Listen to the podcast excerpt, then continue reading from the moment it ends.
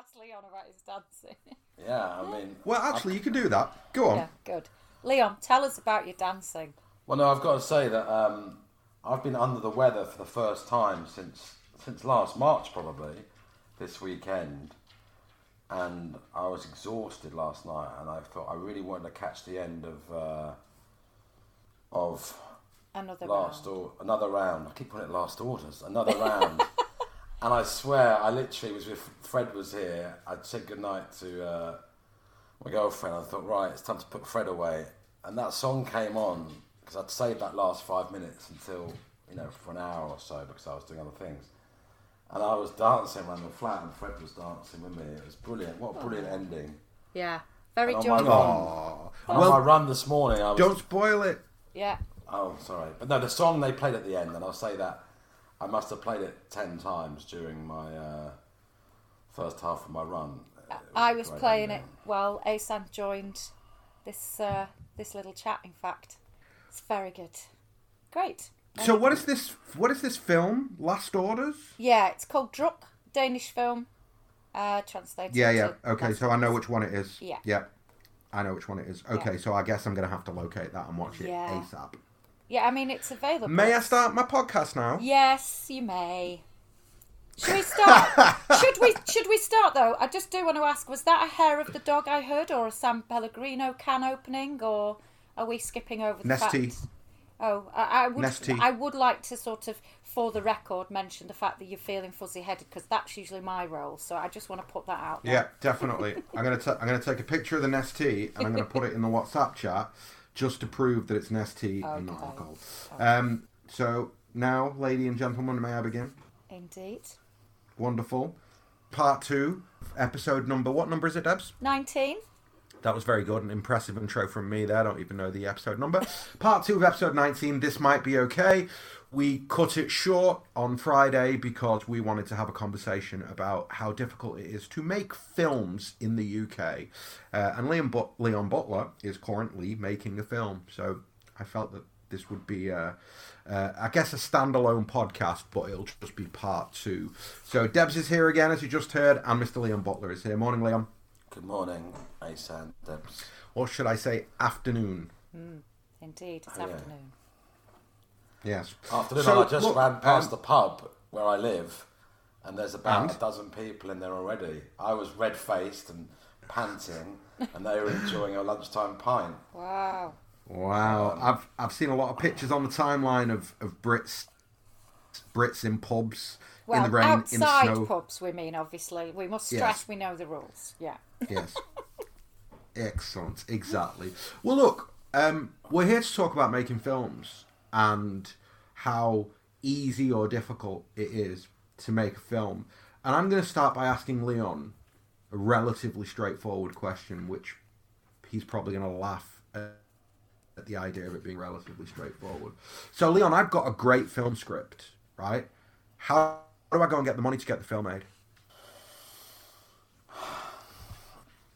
That is a sort of million dollar question. Um, Mic drop. Drop my phone. and- Proper mic drop. And, and as soon as I drop the phone, Fred comes sniffing around, thinking, "What's that?" I can try and munch on. Um, yeah, it's tricky. Uh, that's a tricky question. I mean, I can only talk about my process, and we raised. I mentioned before in the pod development money for a slate of films after a hundred streets, and then I got some sort of buzz from the script, and I made a sizzle and a brochure to send to production companies, and raised some more money off that at certain events. And then, you know, if I'm honest, the script hasn't changed that much. We changed directors, which gave it some impetus. And then it's just about having proactive people around you. Of course, you can a production company could love it.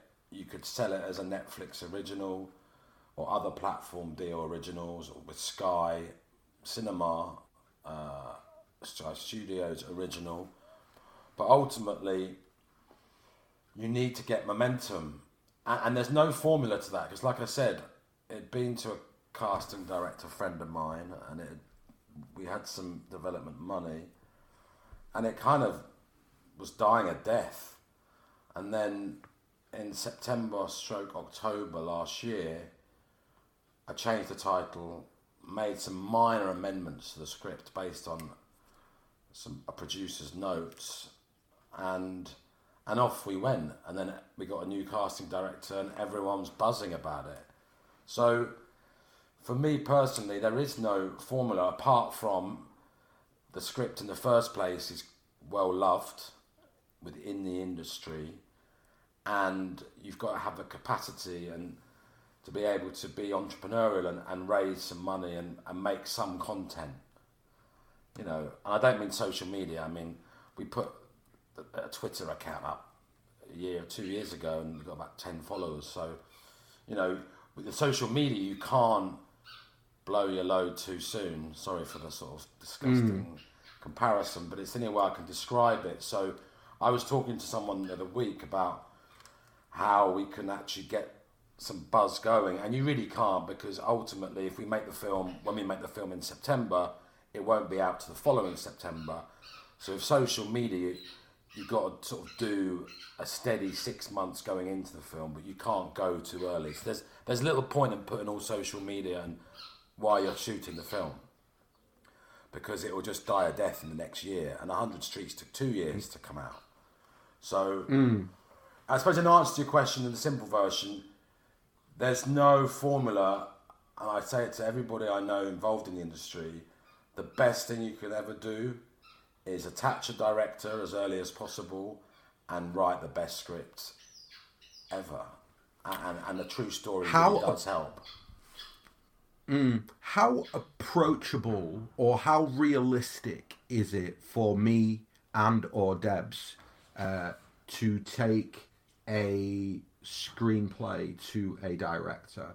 So, for example, if this this mythical screenplay that I've written, could I call my agent and say, hey, Pat, I'd like you to send this to insert the name of a famous British director here.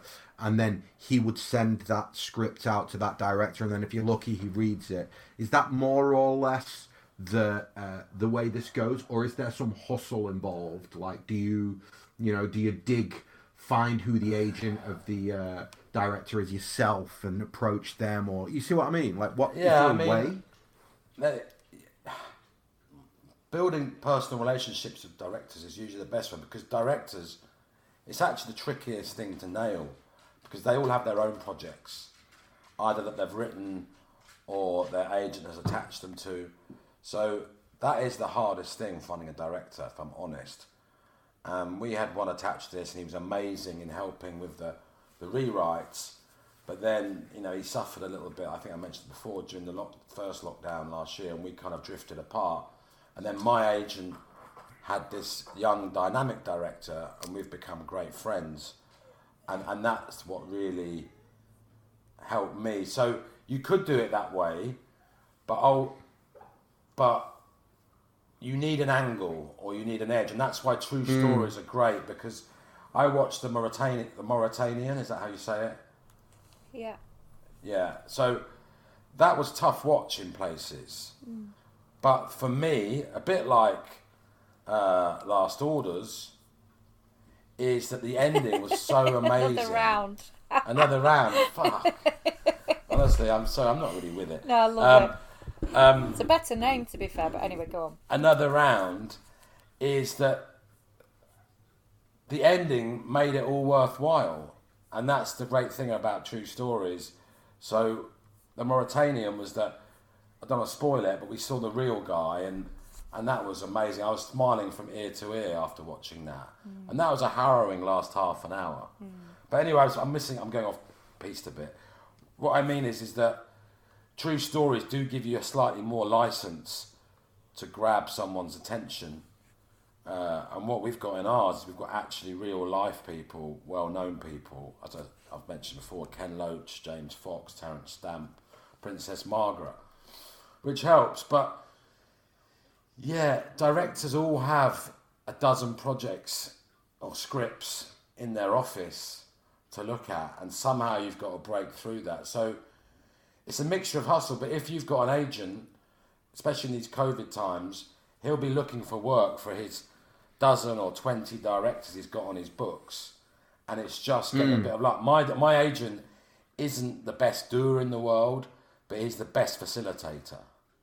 So he'll always introduce you to someone, which helps. You know, I'm, I'm, I'm waiting for invites to premieres and BAFTA membership and getting me on this committee and that writer's room. He ain't great at that, but he's good at facilitating. Okay. So that's it's hmm. got to come from your agent. And if you haven't got an agent, then you've somehow got to study. Look at. There's no point in going to Danny Boyle and saying, "Look, Danny Boyle, I've got an amazing script," because forget it. Those stories are one-off. Hmm. That they're as rare as a Tarantino script. You know, I, I've said before on the pod that you know my mate says to me, "Oh, Tarantino didn't do that. Tarantino put all the songs in his script. Forget Tarantino. Forget that. That's not a comparison." Uh, and, and Guy Ritchie as well to an extent. You know, Guy Ritchie, you know, had a pencil written 250 page script, then met Matthew Vaughn, and Lock Stock was born, and they both went on to have amazing careers. And uh, apologies for that, sorry. Uh, amazing careers. So, yeah, it, it it's knowing somebody to buy them into, and also uh, with development, especially independent films, the director on board my film, Ben, he, he's getting his hands dirty. You know, we're already grabbing stock footage, loads of location records. He's helping with the finances. You know, he's really pulling his sleeves up and getting stuck in. He's not turning up on six weeks before we start shooting with his cravat on, bossing people around. He's in there, he's in the trenches with us doing it. I speak to him 15 times a day. Uh, And that's what you really want. And that gave us the impetus. We had a much more legendary in terms of IMDb director before, but he's, you know, 60 odd. Ben's 38 and he's driven. And weirdly enough, he, he's a sexier director than, than a, a legend in, in his 60s, which is a shame, but brilliant for, for our film. Um, what about Debs? Do you do you want to do you want to ask Leon a question, or can I, Oh well, I go do. straight to my next one? I do, but I feel like it's Go for it. really long because I'm I'm thinking about the hustle. I'm more interested in like the budget. How do you raise the finance for a project? How, how do you even know how much you need? And then my flip side is what happens if you run out of money? Well, the That's reason a they top question. it's Well, again, sorry the for reason hard. this film got going, and mind your toes, but actually it was Idris, who's now an EP on the film, but he said to me, just go and make it yourself. Forget trying to raise three million, just raise a million or so and just make the film. So that got us going as well. The budget's now at 2.85 million. So, but it got us going and it got us moving. And the truth is, is that once you get momentum and you, you know, you have an investor who's prepared to put up seven figures and there's a tax credit. So we've already applied to the BFI and the government to get the tax credit, which works out about between 18 and 20 percent. And then other investors come in. We've got somebody else who's in for another half a million. So in the end, we've got two million now, and then the rest of the 800 we'll get. You know, I'm, I'm giving lots of secrets away, but ultimately, that's kind of how it goes. And also, Ben and I have made a vow, not like. Uh, in blood, but we made a vow that whatever happens, we're going to make this film. But you know, we've had meetings where the other producer who I've brought on, a chap called Victor Glynn, who's great, he's like, can't you guys change the script? Or there's 67 characters, can't we get down to 50?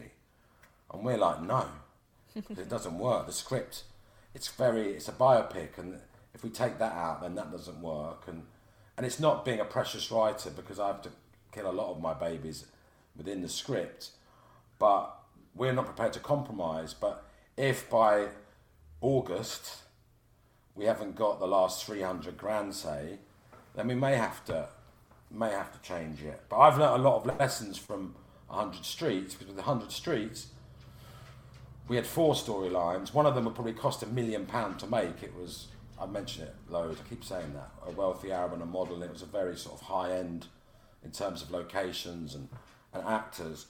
And if we'd have cut that prior to shooting, that film would have made money for everybody.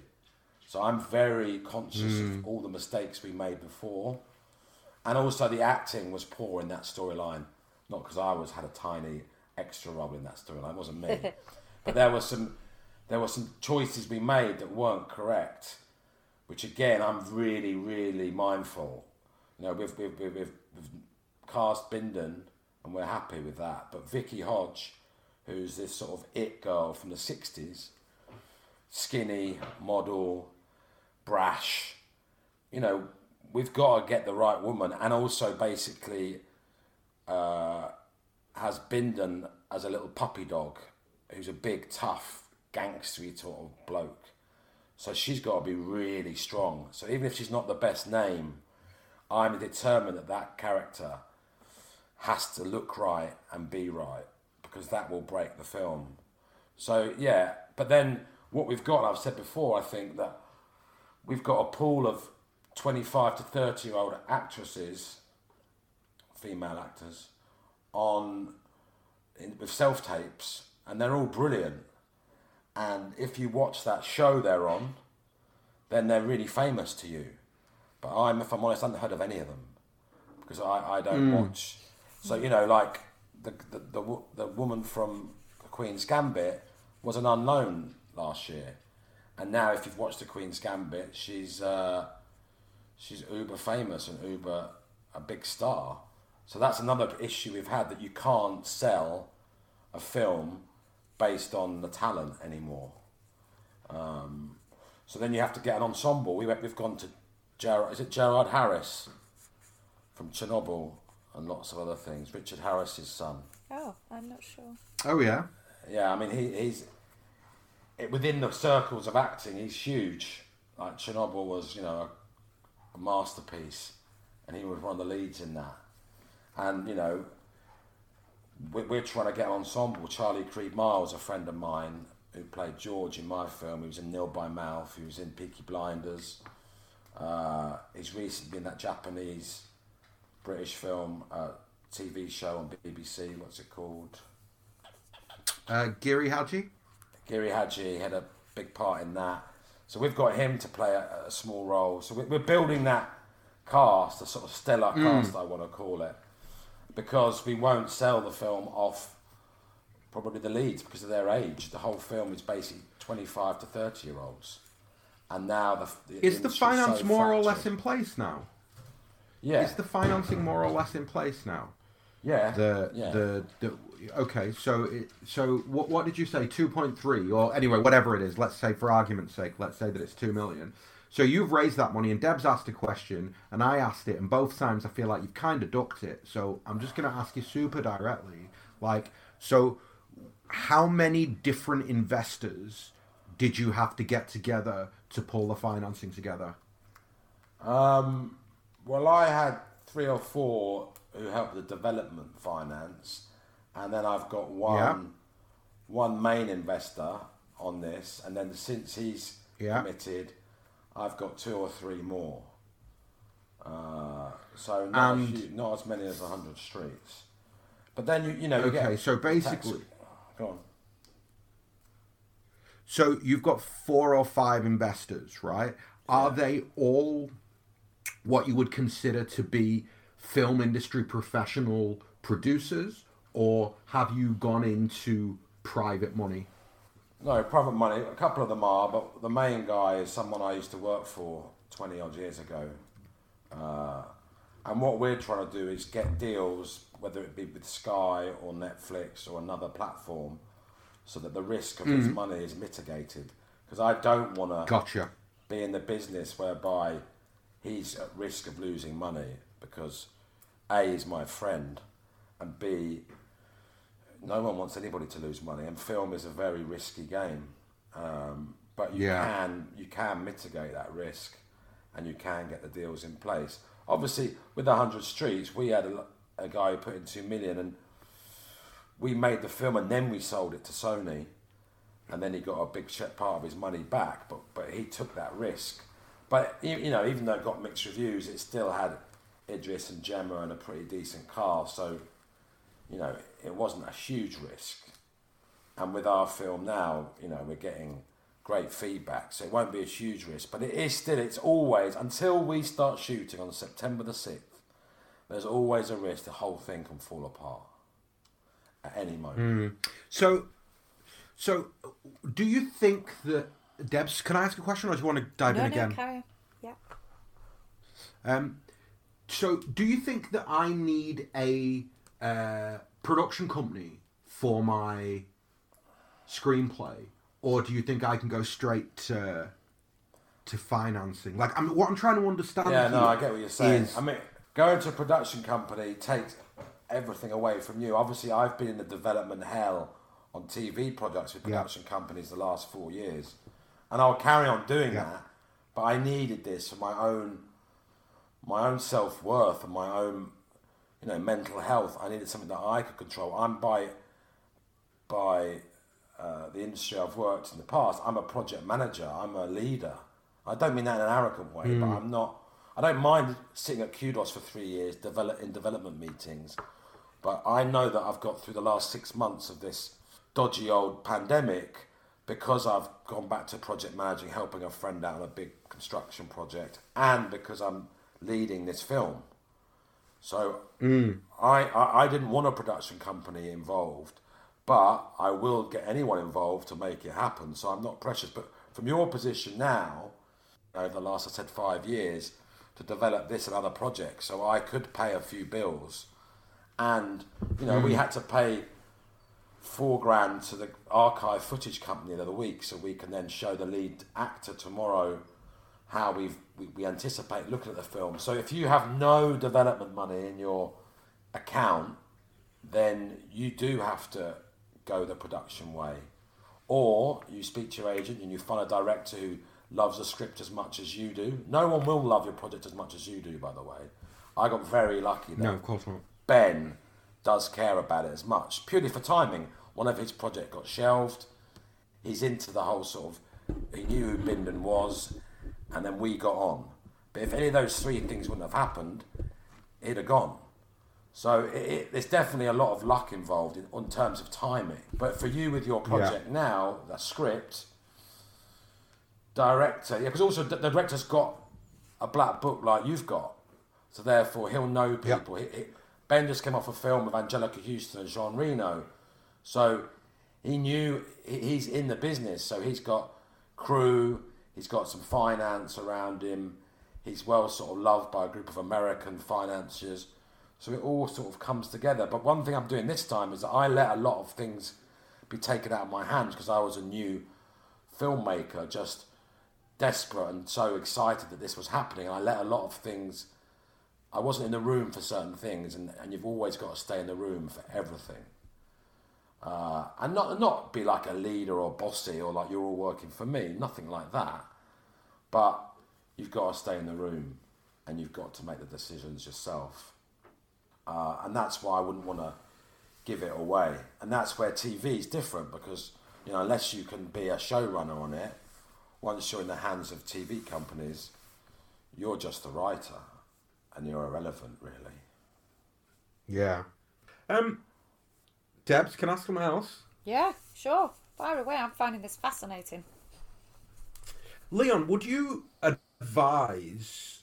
Because it's funny. I had this conversation this morning with another writer um, on uh, in DMs, uh, and he, like a lot of feature film, he's a guy who, like a lot of, like me, like a lot of screenwriters that I know, kind of always had an ambition to write feature films, and then feel as though they got railroaded or manipulated or told that they've got to write TV and ended up writing TV and now feel frustrated because they kind of feel like, well, I've left that behind and that's something that that's actually a real passion of mine. And I, and when I hear you talk about the kind of development hell and well you know what that is in television and and myself looking at the financing of a TV show which you know a cheap one is coming in at 10 million 12 million for a season of television. Then suddenly it's like hold on maybe we should be having conversations about feature films. So for you as a uh, as as somebody who's writing and producing films, has Netflix and Amazon brought anything positive to your situation? And what I'm trying to drive at here really is is because in TV, there's fucking loads of money, bro. And there's loads of money because suddenly, with all the streamers, everybody's looking for content manically. So, uh, uh, somebody like me and my agent, I can have four, five, six things in development with serious producers, and they're getting bites because they're getting money from outside as well. So, is there that money in feature film? No, not independent film. Not unless you're recognised that you've written uh, something so unique and and ticking every box and uh, high concept. Then no, you have to kind of get lucky and hope that someone who's going to invest buys into the film you've written. That's why I got lucky. Right, so basically- all my investors were read the script. I made them read the script, and they could buy into what Yeah. I was trying to say. Gotcha. And so you wouldn't take the Chelsea Cowboy as a concept and a script with a director and cast uh, and talent to Netflix to try and get them to fund it because they don't do that. You would No, no, no, they the do. They do, and, and we have last week through our executive Okay. producer. We have done that, but only as like a sort of Fine. as, as a side thing, because you know it might help. We might get funded. You know, between Hulu, Netflix, Amazon, and Sky, they can fund your film, but we're still gathering momentum without it. And then if it comes in, then all the good, but you can't rely on it. And obviously, 100 Streets was on Netflix, and then it was on Amazon Prime. It's still on Amazon Prime, and it may well go back to Netflix. I saw Wild Bill, that Charlie Creed Miles I mentioned earlier was the star of. Dexter Fletcher directed it, and Will Poulter was in it, and that's just gone back to Netflix. But you know, that's for minimum money. They pay like 20 grand a year or 50 grand a year. If they do a Netflix original, like Idris's film Beast of No Nation, the first Netflix original film, then they suddenly put in 15 million. But but that's a hmm. very rare that's a very rare beast to do that. Sorry, the beast beast of no Yeah. nation. Sorry for the pun. But um, so yeah, that is rare. So what you do is you keep going, you keep going on the machine, and then if one of these deal comes through, these deals come through, then amazing. But you can't let that stop you because in the film business, everyone hangs their hat on something that you haven't done. So we got Bindon, then everyone says, well, you need to get Vicky. Well, we haven't got Vicky yet, but okay, get other cast. And it's like, but you have to keep going without that. So you have momentum, momentum, momentum, and then it all stops. But we've got this September the 6th date looming. So I'm organising an event on July the 1st so that we get more people, more uh, awareness, and possibly new investment to take the pressure off my main investor.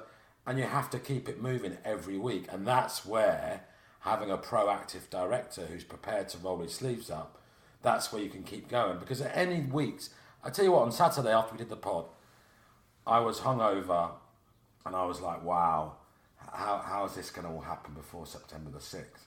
And of course, that's part of the hangovers. Hangovers a reality check, as we know. Uh, whereas we all live off, if you're in the media business, you have to live off positivity, blind positivity usually. But a hangover is a reality check. And you kind of realise that, you know, you've got no money coming in necessarily next month, and what the hell are you doing? But by Monday, you're like, well, thank God I'm not going to an office all week or going down the pit. So you're quite happy with your choices. But it's that constant, it's that constant anxiousness, and that's why booze isn't very good, and that's why a lot of creatives turn to drugs and drink and then lose their minds. So you've got to keep a steady mind, you've got to surround yourself with people like-minded who are willing to help and buy into your dream because it is a dream.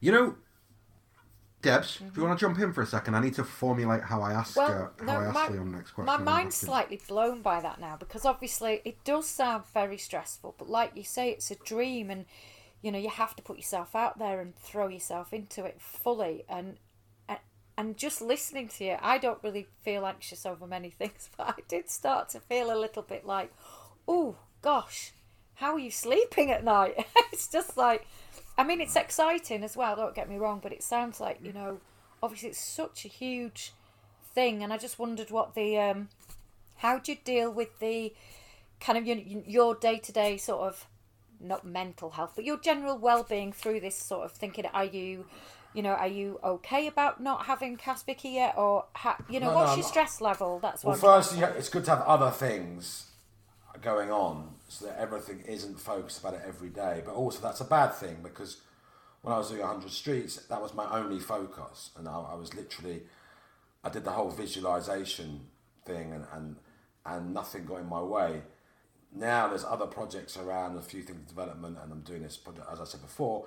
And now so there's other things. I- You know, if we're waiting for another three or four days on Vicky, we're meeting the cast casting director this afternoon, then I can get on with something else. Even this podcast takes your mind off. I've been for a run. I've took Fred out, and then Ben, the director, I- I've spoke to him three times today already as well.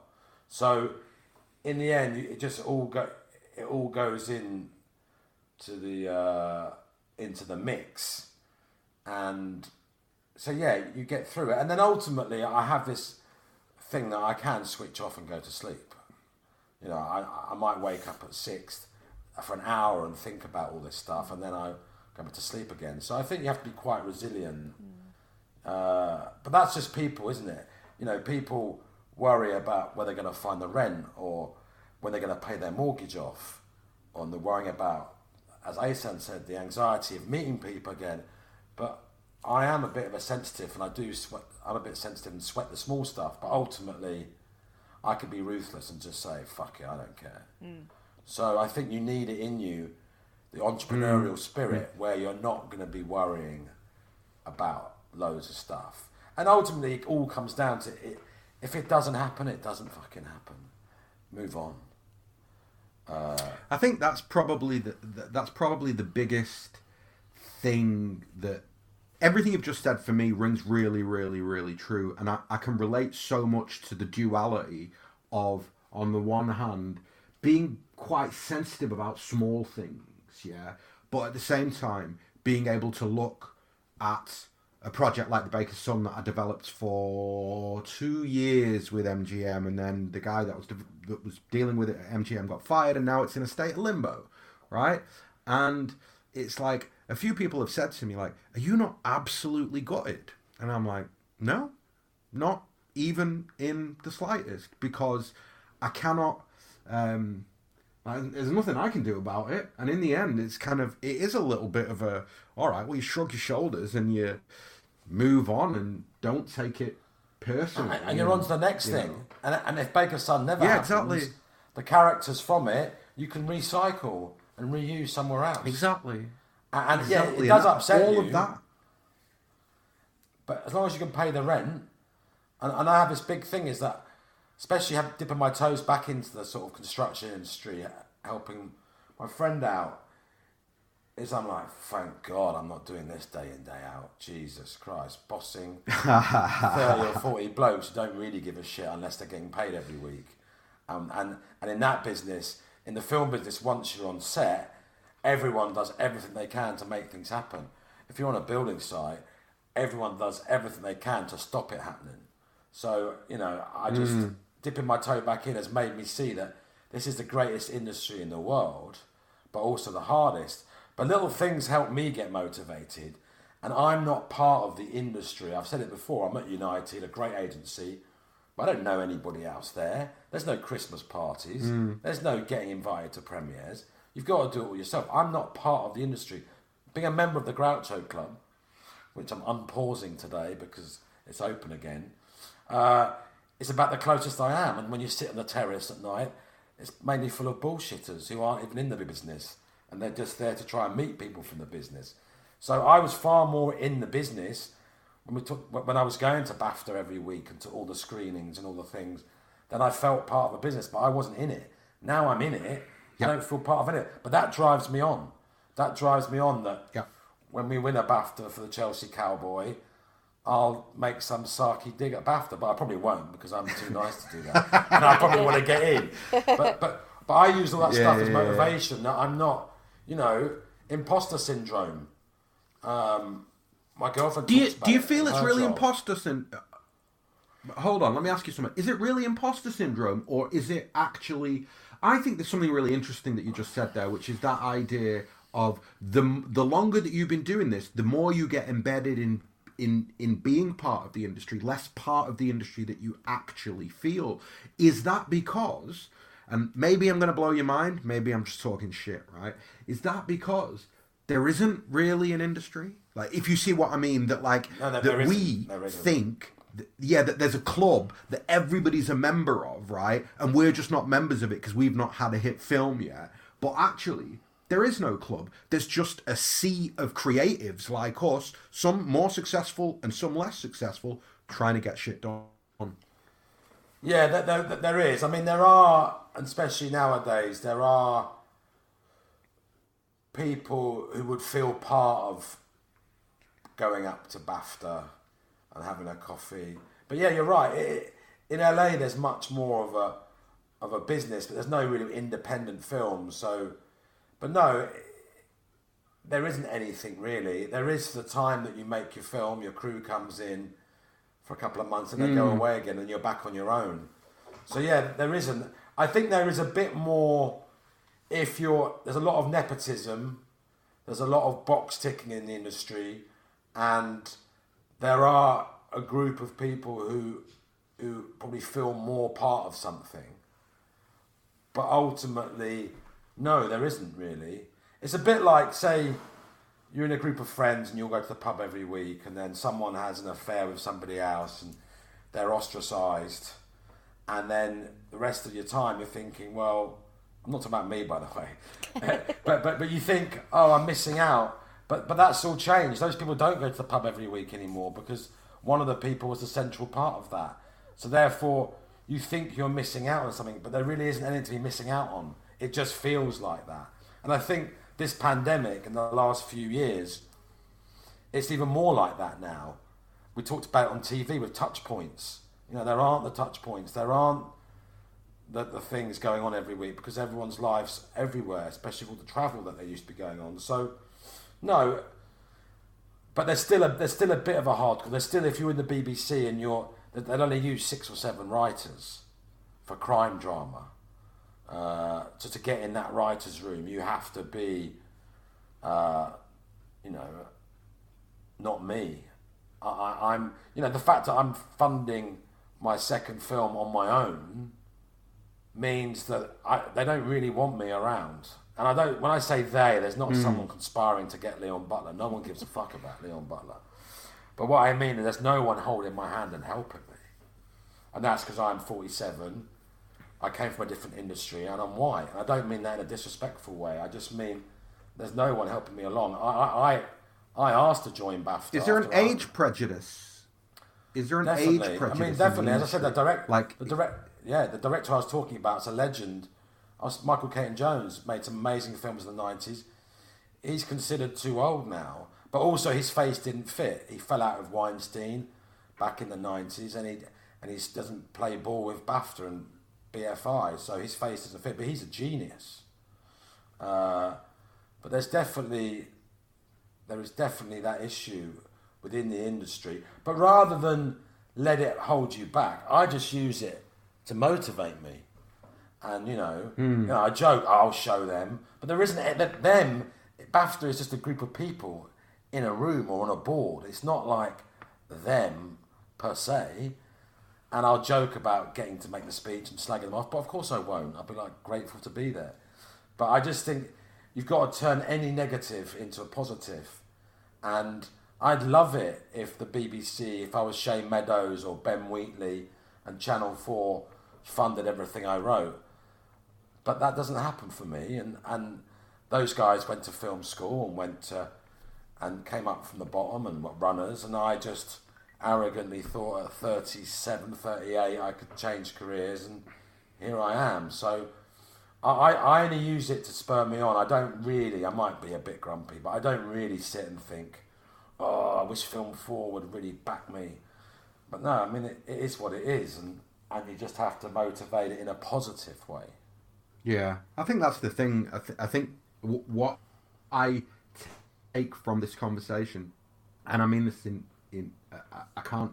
Firstly, I can't thank you enough because I think that it's very rare that you get to have a conversation with somebody who has the breadth of experience that you have in terms of actually putting a feature film together and then getting it met shot and then getting it out and then repeating the process as you are doing now. But I guess the thing that I like is I like the fact that uh, what I take mainly from from this conversation is that the the idea that you'll write a screenplay and by osmosis it'll get, get discovered is just a manifest nonsense and that you really have to hustle in a bit it maybe it's a little bit more old school film than television in the mm. sense that I'm not sure you can hustle with TV and raise the finance and make a show yourself. I don't think that's ever going to happen. But I think you you seem to be proving repeatedly that you can do that with film. You can write a great script and you can go out and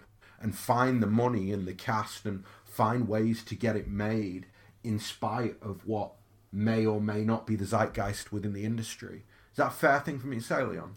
No, I think it is. I think it does happen. It's a very fair thing to say, and it's pretty much right. There are exceptions like Noel Clarke, um, who has really hustled his way through the industry, and I might not agree with everything he says, but I really do respect him. He he works for the hmm. company mm. Unstoppable. Him and Jason Maza, who I is a pretty good friend of mine as well, and they work with All3Media, and they've got a few shows with a model that, you know, they will All3Media will, will, will pay for half of the film, the TV, an episode, say, and then All3Media will pay half, and then they'll find a private investor for the other half, and they will go and mm. make four episode show and then sell it on. It it does happen. It does happen. Right. But but it's it's rare, but because they've got as a company, they are respected. They've continually made content and they're young and driven, then they've and obviously Noel has, has you know made a trilogy of movies that became you know a success. Kidulthood, adulthood, and uh, I always forget the third one. They made the third in the trilogy, so that you know they've got um, a body of work that, that, that sells. But yeah, it doesn't happen often as film. But there are deals where TV shows will be made and then sold on once they're made.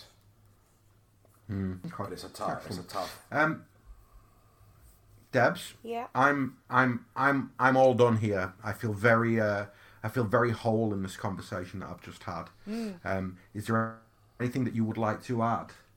No, I was just interested again. We've spoken about certain things before about that age and race and all the rest of it, and it's quite interesting because obviously I do affiliate myself with a lot of things. I've been members of certain things to do the hustle, if you like, meet people and network. And I just find maybe there's the people that I'm listening to. And again, you know, when people have made it and then they impart their wisdom and you just wonder if they've got the finger on the pulse. Because I hear a lot of people say that, oh, uh, maybe in the writing sense that does age does not matter.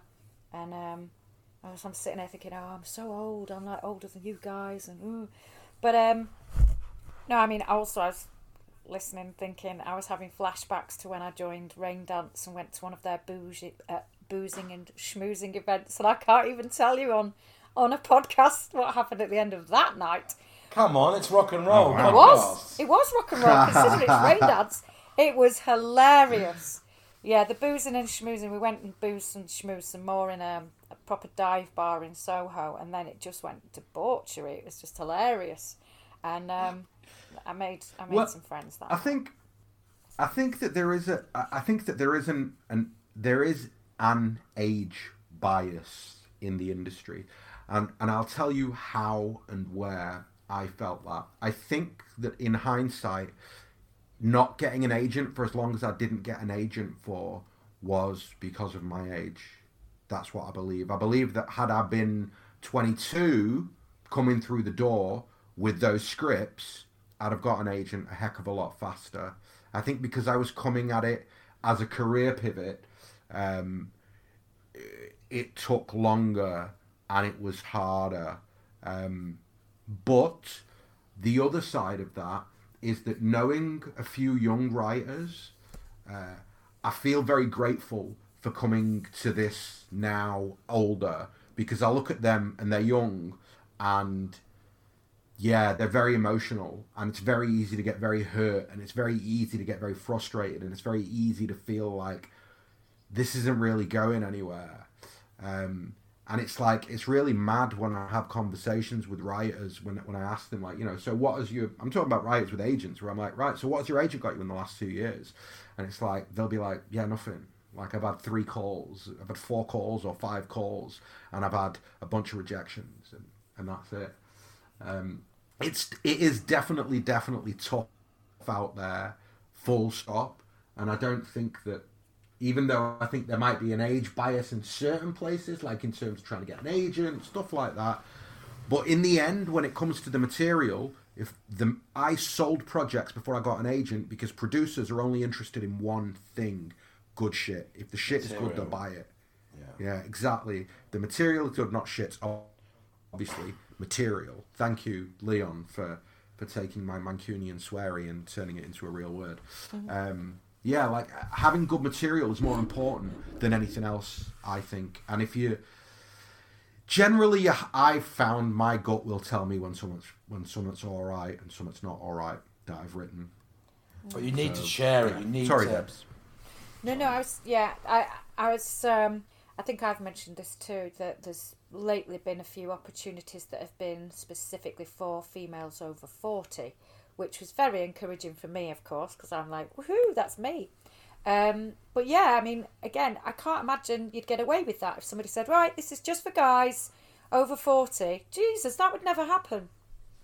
Would it? No, no, it wouldn't. And and I I don't, you know, I, I how do I say this? Like, you know, I I just think there needs to be a more democratic way for uh, people to get ex, uh, access and exposure to people inside the industry. Because I think one of the things that I find really unfair uh, is this kind of like, you know, hey, we're doing an over 40s day. Hey, we're doing an Asians only special this week. That kind of vibe. And it's just a little bit like, so you marginalize you, you marginal you marginalize minorities and then you marginalize them again because you make them compete with each other you go we're having a asians only week so all you asians send us your asian ideas and we'll pick the best one mm. and it's like that's not a way to do this this is not you know we're not 12 and this shouldn't be competition it should be very simply i am a producer or an agent or a broadcaster or a streamer and I am looking for quality material in genre X. I'm looking for something. I mean, I blew my mind. I found the other day somebody told me their agent had sent them like Netflix send out like super specific briefs of what they're looking for. Like, you know, we're looking for a kids movie that's a bit action fantasy. Um, you see what I mean? Like that giving giving people some uh, information for what you're looking for and giving them access to allow them to get that material to you should be uh, should be encouraged more. I would say. I think actually going back to oh early doors, we must have only been on the first couple of uh, pods where I mentioned obviously Impact. Um, yes. And they had an app, well, have an app, and launched an app called Creative Network, which is supposed to be exactly that thing of like getting talented writers and um, people together and opportunities in front of the right people and change the way it's hiring and directors and crew and other professionals. I mean, I did click it. I'm pretty sure there was something that made me not, you know, go, oh, this isn't for me, or I might have not have been, um, you know, I might not have had the right criteria. I can't remember what it was now. But equally, going back to, well, we've said this so many times, but I still think that most submissions should be blind anyway. I don't think they should know anything about you when you send in your pitch or script or idea, anything. I don't think there should be a name on it, 100%, age on it. Hundred percent, yeah. Yeah, seems the only. I think that's a great idea. Yeah, yeah. I, I, I think I think that's a really great idea. I wonder whether so so I know that at Independent at my at my agent's place, they have a reader, and she is not given the cover of the scripts that she reads, right? So she reads them blind and then gives notes. Um, and she's read a couple of things for me, and her notes are really good. And I think that's it- it's more or less what you're saying, Debs. But I think that's a very cool service to have from an agency because it's like, you know, you like basically my agent was going, you know, a lot of we have big big writers here who will have give scripts to her because they rate her. They think that her notes are really good. And because it comes it, this stuff comes in blind, she doesn't know who it is. They trust the notes. So that's uh, that's definitely a cool thing. Yeah. Um, right, shall I wrap this up? Yeah, that was brilliant, Leon. By the way, can I just say you were so honest, and and some people just aren't that honest when you talk about these things. So that was really informative and useful and interesting for me. So thank you. Oh, my pleasure. I always Don't you fi- don't you find that when he talks, don't you find that when he talks, he's he, he knows bloody loads. He just doesn't. Sometimes he'll be really quiet in a pod. and you're just you like, can't get a word in with me and You- you usually. That's why. You know. You know what I mean? I'm gonna I'm gonna make a I'm gonna make a conscious effort to close my bloody mouth more. That's that's that's what I'm gonna say. Um, right, Leon, listen, genuinely, mate. Firstly, the best of luck with the Chelsea Cowboy. I hope it is a massive success. I hope you win a bunch of BAFTAs, and then I hope you walk up on that stage and give him a proper Liam Gallagher type of uh, type of uh, speech, victory speech. Um, and yeah, we look forward to talking about it more. Thank you.